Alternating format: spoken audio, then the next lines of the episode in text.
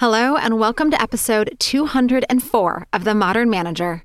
I'm your host, Mamie Kanfer Stewart. First, a warm welcome to Sarah L., Heather D., and Teresa K., the newest members of the Modern Manager community.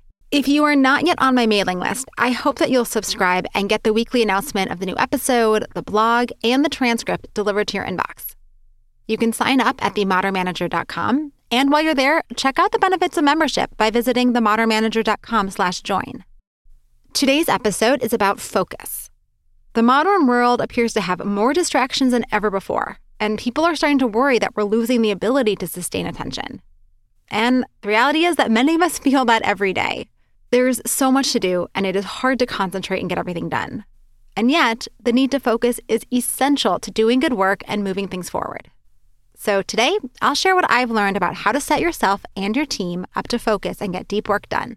Now, just a side note that what I'm sharing today comes from my personal experience as well as books and videos that I have read or watched on my journey to better focus. A full list of these are in the show notes. So, without further ado, let's get to it. You're listening to The Modern Manager, a podcast dedicated to helping you be a rock star boss with a thriving team. Whether you're looking to upgrade your meetings, cultivate your team, or grow as a leader, this podcast is for you. Now, here's your host, Mamie Kanfer Stewart.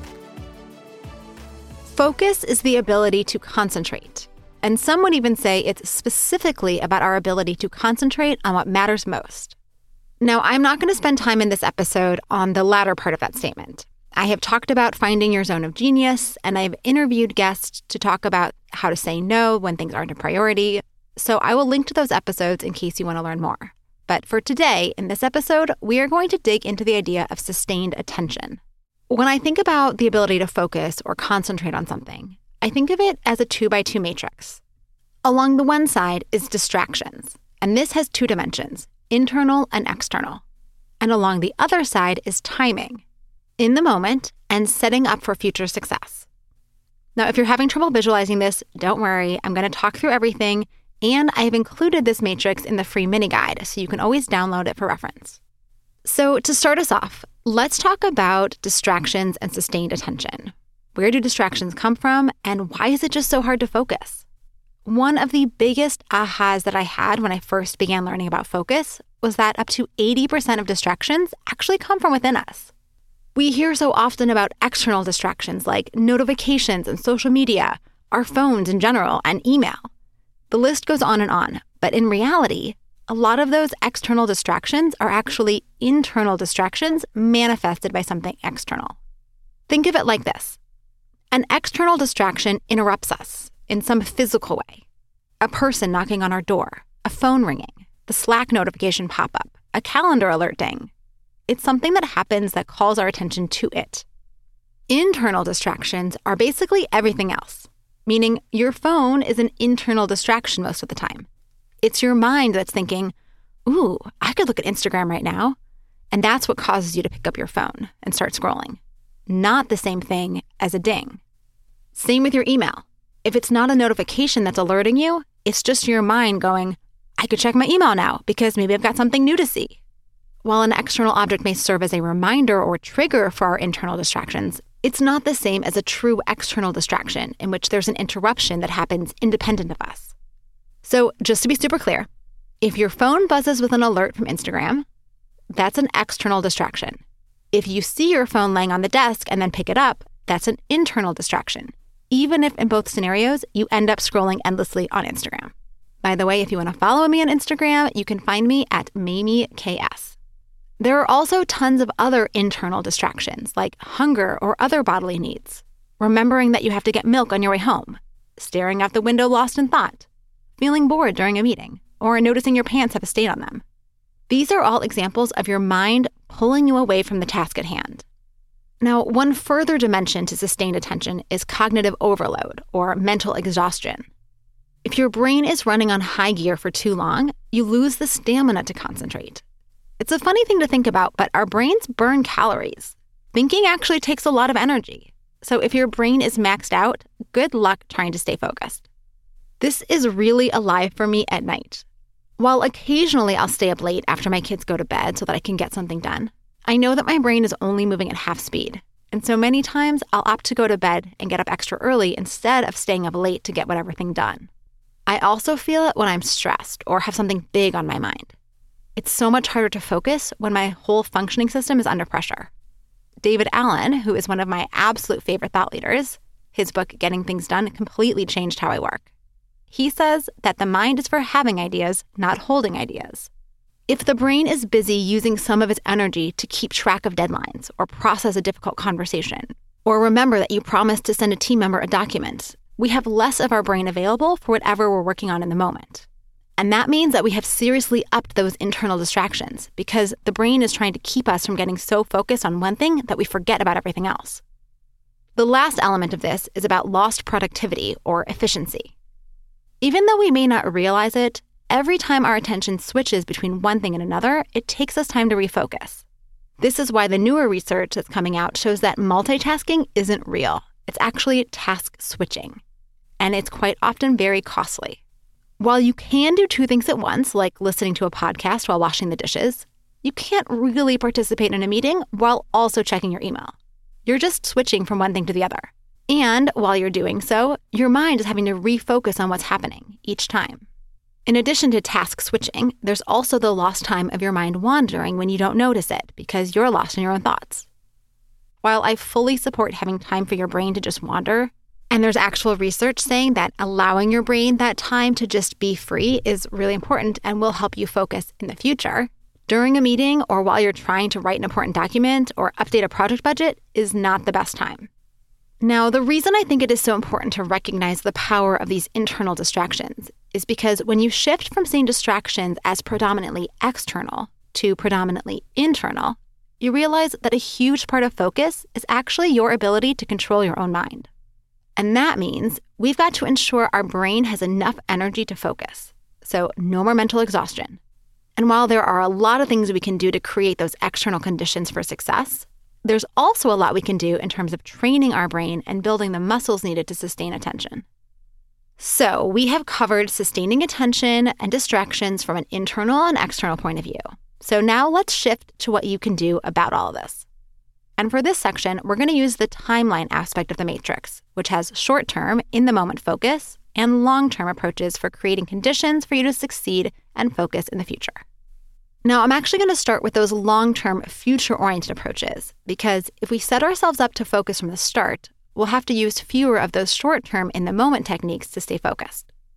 So, to set yourself up, there are a few things you can do externally, and some of these you've probably heard of before, so this is your reminder to actually do them if you haven't yet. First, clear your physical and digital spaces of visual distractions. Remember when I said that your phone is an internal distraction because seeing it makes you want to pick it up? Well, there are a whole bunch of things like your phone that we can just eliminate from our line of sight. So, of course, start by putting your phone somewhere you won't see it in a drawer, in your bag, on a different shelf across the room. If you're worried that you're going to miss an important message, turn on your ringer so that you won't miss it. Just be sure to have those notifications set properly so that you don't get dings for things that aren't important. Next up, close or hide your tabs on your browser that you're not using. I've started opening up the tab that I'm working on in its own window and then minimizing everything else. So that way I can still keep all those tabs open and I can be logged in, but I'm not staring at them and then fighting the urge to click on them. I also used to put sticky notes on my monitor of all the things I didn't want to forget, but now I keep them in my daily planner or just written on my desk. Because I realized that every time I saw them, every time my eyes wandered to them, it was like a little ping to my brain to do that thing, or at least to think about that thing, which really wasn't so helpful for focusing.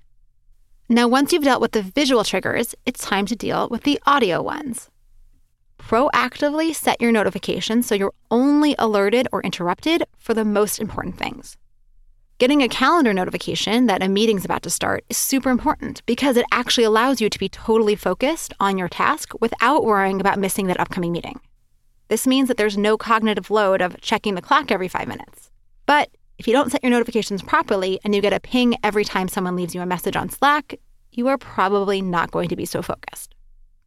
You can also work on structuring your day for greater focus. It can be hard to get into something when you only have a few minutes between meetings.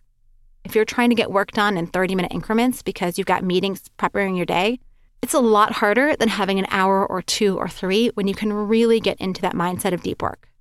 So, in this case, see what happens if you start blocking time on your calendar for meetings with yourself.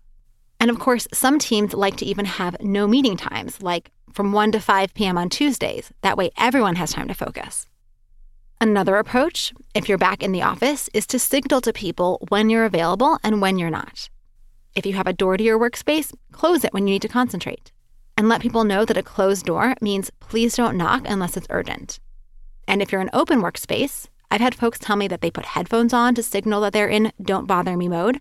And then others have used flags or signs or little figurines they put in a certain spot on their desk.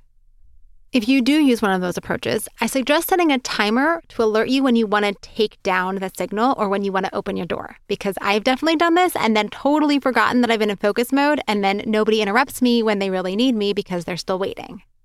Now, as an approach, this works best when a whole team is discussed it up front. Everyone needs to know what is the signal to look for and what does that signal mean. So I hope you'll consider talking with your team about why focus time is important and what each of them can do to easily let others know when they're in that focused mode. And then lastly, is to build your mental ability to focus so that even when your focus is broken, you can quickly get back on track. And this is done through meditation, breath work, and learning to be more present and aware of what's happening in your own mind and around you. Just like exercise for your body, meditation and these other practices are a form of exercise for your brain. They teach you to keep your mind on one thing to notice when other thoughts are entering, and then how to let them go. While I don't personally have a regular practice of meditation right now, I have in the past, and I found that even just five minutes a day was really helpful. So, this is a good reminder to myself that I should probably get back to that. Now, unfortunately, even if you have done everything possible to set yourself up to focus, it is inevitable that at some point, at some time, you will find yourself interrupted or distracted in the moment. So, here are some things you can do when that happens. My number one thing is to jot things down that come to your mind so you can get them out of your brain and then immediately return to the task at hand. I do this all the time. I've started keeping a little whiteboard next to my keyboard specifically to jot things down that pop into my brain and that I don't want to forget. By capturing them on a whiteboard or a sticky note or a notebook, I don't have to go deeper into the distraction of doing the thing that I just thought of right now or even opening up my task manager so I can put it where it should be, because if I'm there, I may see something else that further distracts me. So I love jotting things down right on my whiteboard.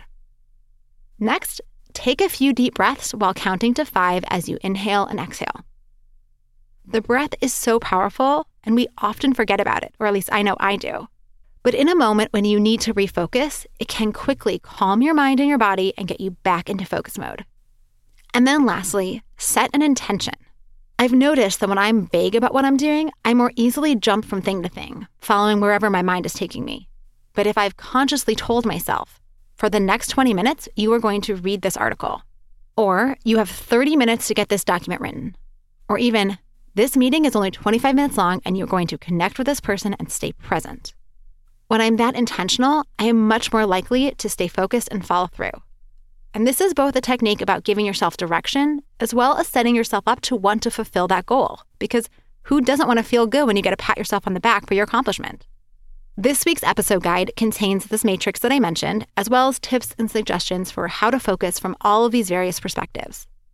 Like all episode guides, they are available as part of your membership at the Sprout level and above. So to become a member, go to themodernmanager.com slash join or purchase the episode guide at themodernmanager.com slash shop. To get the free mini guide, go to themodernmanager.com slash mini guides. Thanks again for listening. Until next time. Meetings are one of the most critical components of healthy collaboration, and teams are at the heart of how we work. Meeteor helps you use your time in meetings productively build healthy relationships with your colleagues, and move work forward. To learn how we do it, visit meeteor.com. That's M E E T E O R.com. You've been listening to The Modern Manager. You're already becoming a rock star boss of a thriving team, I can tell.